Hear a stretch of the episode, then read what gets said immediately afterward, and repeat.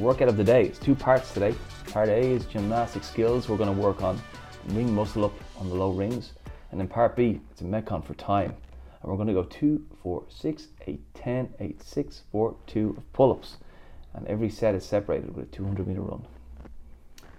Gymnastic skill practice. Some muscle up work. Yeah, for the, for the hell of it. Love it.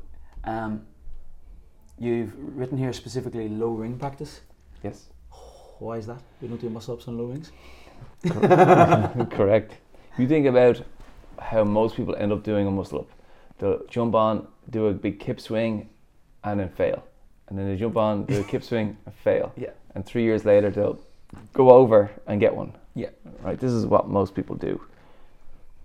If you spend a little bit of time on the low rings, practicing transition from below to above, that feeling of familiarity and confidence in knowing how it feels, and when you get over, you can secure your position, gives you more co- uh, commitment when you get back on the high rings to Yeah. kip hard and to get up and over things.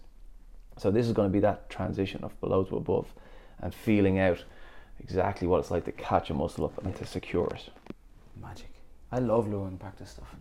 Oh, it's the most fun. It's the most fun. And uh, this Metcon, all the pull ups and all the running. Is it a pull up workout or a running workout? Great question. Yeah, this this might look like a pull-up workout, but I think it's much more of a running workout. Oh yeah. Yeah, it's really cardio. The lo- the numbers on the pull-ups are really low, Mm. so there is an element of us working on our pull-ups under fatigue. We have to Mhm. get back, breathing hard, and see can we stay unbroken. But like two, four, six, eight, ten, like tho- those type of sets, Small numbers. they're small numbers relatively speaking. So we should be able to stay as unbroken as possible, Mhm. right? The difficulty is can you keep your breathing under control through the whole workout so you can keep your pace fairly steady. Yeah. We have written threshold pace, which is that pace that we can sustain without dropping off a cliff, but it's the fastest pace we can sustain.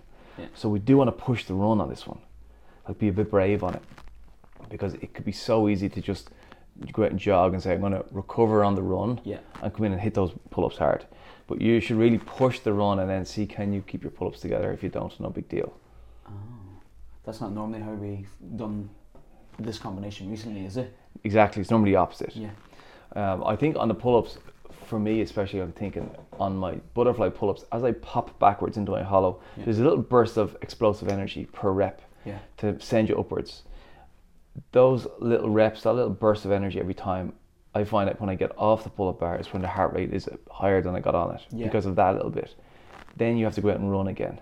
Come back in, heart rate's up, and if you to get on. That's the that's the real benefit is cardiovascular, like getting spiked and then getting settled back down to a high level that's sustainable. Keeping the heart rate up is the key. With the run, when I'm say, you know that round of ten pull ups and then you're back out on a run and you're going back down the pyramid again. How do I know I'm pushing the run hard enough? Is there like a checklist I could run through to know? Because normally we're doing like 400 meters and you're like, oh, can you get your four step breathing and stay smooth? And we have those type of words. What would it be I- this? I think the four step breathing is actually perfect for this. Really? I think if you can keep a breath every fourth step and exhale every fourth step for all the way through to the eights, I think we're flying. Really? So the eights on the other side of ten. Yeah. I think you should probably end up on three step breathing for the six and the four, and then for the, t- the one for the two is two step. It's every second step you should be exhaling, Right. and you fall over the line.